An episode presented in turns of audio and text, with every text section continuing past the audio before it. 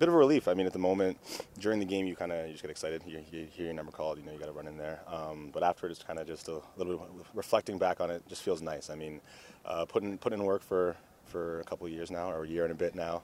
Um, and having having Mike show the confidence to throw me the ball um, was probably the biggest the biggest thing. Um, I'm just happy I got to got to make a play and, and do something for the team. You know all the plays. Sorry, Quinn, go ahead. I guess just, oh my God, shut up.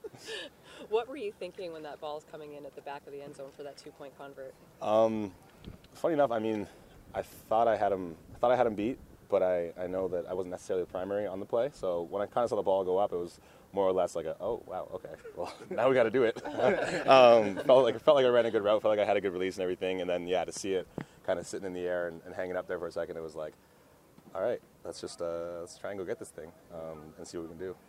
You obviously you know the plays uh, after you know all of last season, but to go out there and actually do it was that a bit still a little bit of a transition or a shock to the system or? Um, I mean, I think I'm I'm fortunate in my memory style. Um, just kind of seeing stuff on, on a piece of paper is usually usually good enough for me, so I'm I'm lucky with that. Um, but I mean, it is different. Live reps are always different. Even just the physicality of it. Like, you know, I know I'm supposed to be here and block this guy, but now this is a 200 pound man who gets paid to try to rip the other guy's head off. So I mean, it's this is somebody that I really got to decide to block. It's a, they're all business decisions, and you gotta you really gotta sell out for sell out for all those plays. And there's no plays off at, at this level. That's the biggest thing. So you have a photographic memory?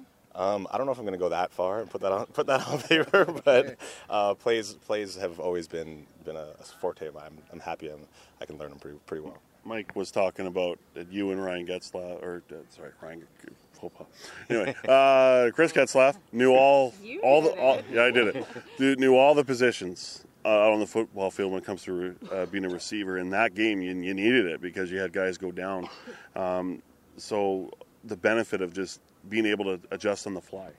Um, yeah, I mean, for, if, more than anything, it's it's been good, great for my confidence. I mean, to know that now that I, I thought I could kind of figure it out on the fly if I had to, and to really get the chance to do it, um, is is going to do a lot. I think from just for my my confidence going forward. Whether I whether I play this week, whether I don't play for another 8 or 10 weeks, I'll know that uh, when my number's called, when my name's called, no matter where I need to line up, I, I should be able to recall what I need to recall and, and get out there and do it. So I'm just happy that I uh, I got to really put my put it put it down on the field. You make your first career reception. It was about halfway through the fourth quarter, and you get up, and there's a huge smile on your face, and you can tell you want to celebrate. But you guys are trying to put together a game-tying drive here.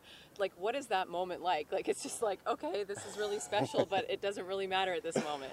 Um, I mean, for me, I'm kind of always happy-go-lucky, anyways. I'm always smiling and dancing. But yeah, it was it was funny because I got up and I think the only person that really noticed on the field was Colin Kelly, uh, and he's like, "Hey, Nate," kind of gives me a little clap, and I was like.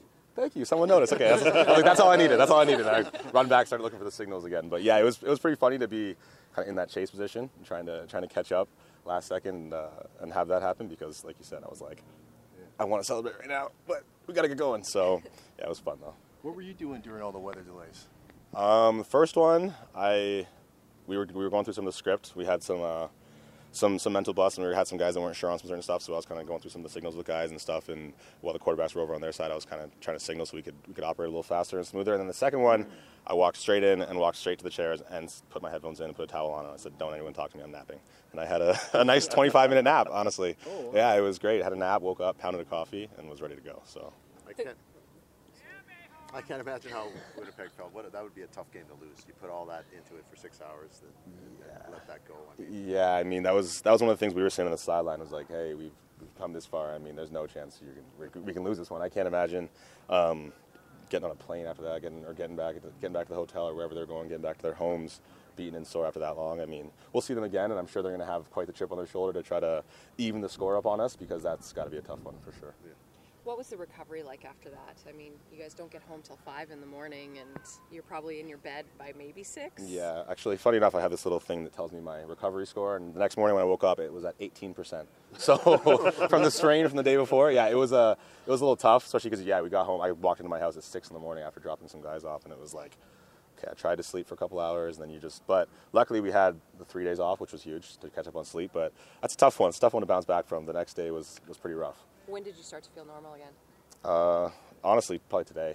Yeah, like today was the first day I woke up with a positive recovery score, like it was back in the green, and it was like after I finally got back, and yeah, it was it was a rough one.